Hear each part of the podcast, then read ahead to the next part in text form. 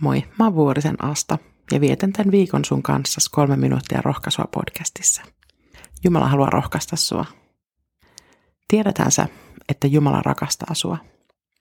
Hän rakastaa just sua niin valtavasti, että pelkästään sun vuoksi hän olisi luopunut omasta pojastaan.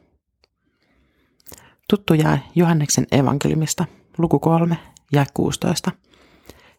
Tunnetaan myös pienoisevankeliumina. Jumala on rakastanut maailmaa niin paljon, että antoi ainoan poikansa, jottei yksikään, joka häneen uskoo, joutuisi kadotukseen, vaan saisi iankaikkisen elämän. Jakessa puhutaan maailmasta.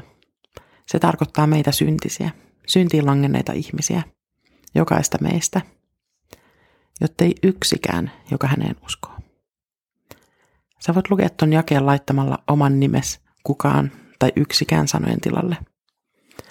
Hän, Isä Jumala, luopui pojastaan Jeesuksesta, meidän syntisten ihmisten vuoksi. Ja nyt tie Jumalan luo on auki meille kaikille.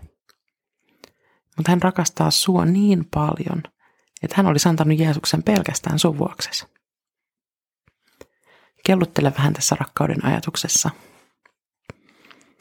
Moni on valmis auttaa tuntematonta – ruokalahjoituskauppakeskuksen eteisen laatikkoon tai kympin tekstarilahjoitus hyvän tekeväisyyskaalassa. Ne on mitään isoja juttuja. Perhettä ja ystäviä ottaa mielellään.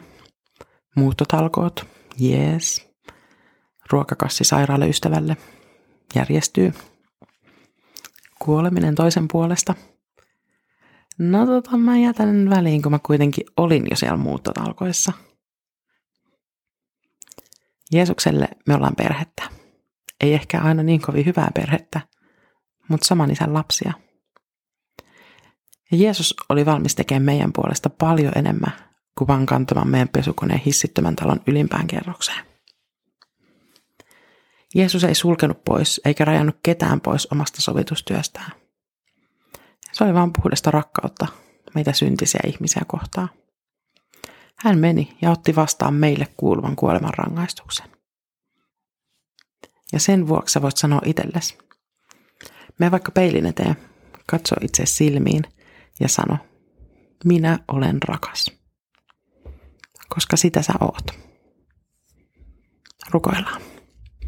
Pyhä Jumala, Isä, Poika ja Pyhä Henki.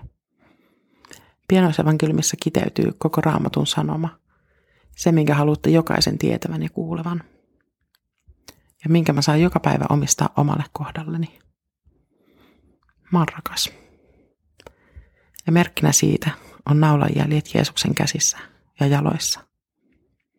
Hän meni ristille mun sijasta, rakkaudesta. Se on suurempi asia kuin mun oma käsityskykyni. Ja siksi mä en voi muuta kuin polvistua pyhyytes edessä ja sanoa kiitos. Amen. Pysyttele tänään tässä rakkauden teemassa. Laita hakukoneeseen hakusanaksi isän rakkauskirje, niin sä löydät sieltä isän rakkauskirjeen. Se on rakkauskirje taivaan isältä sulle. Sä voit lukea kirjeen esimerkiksi fhfinland.fi-sivustolta tai katsoa videon, jolle kirja on luettu. Molempia näitä pitäisi tulla hakukoneen tuloksista. Siunattua päivää sulle. Oot rakas.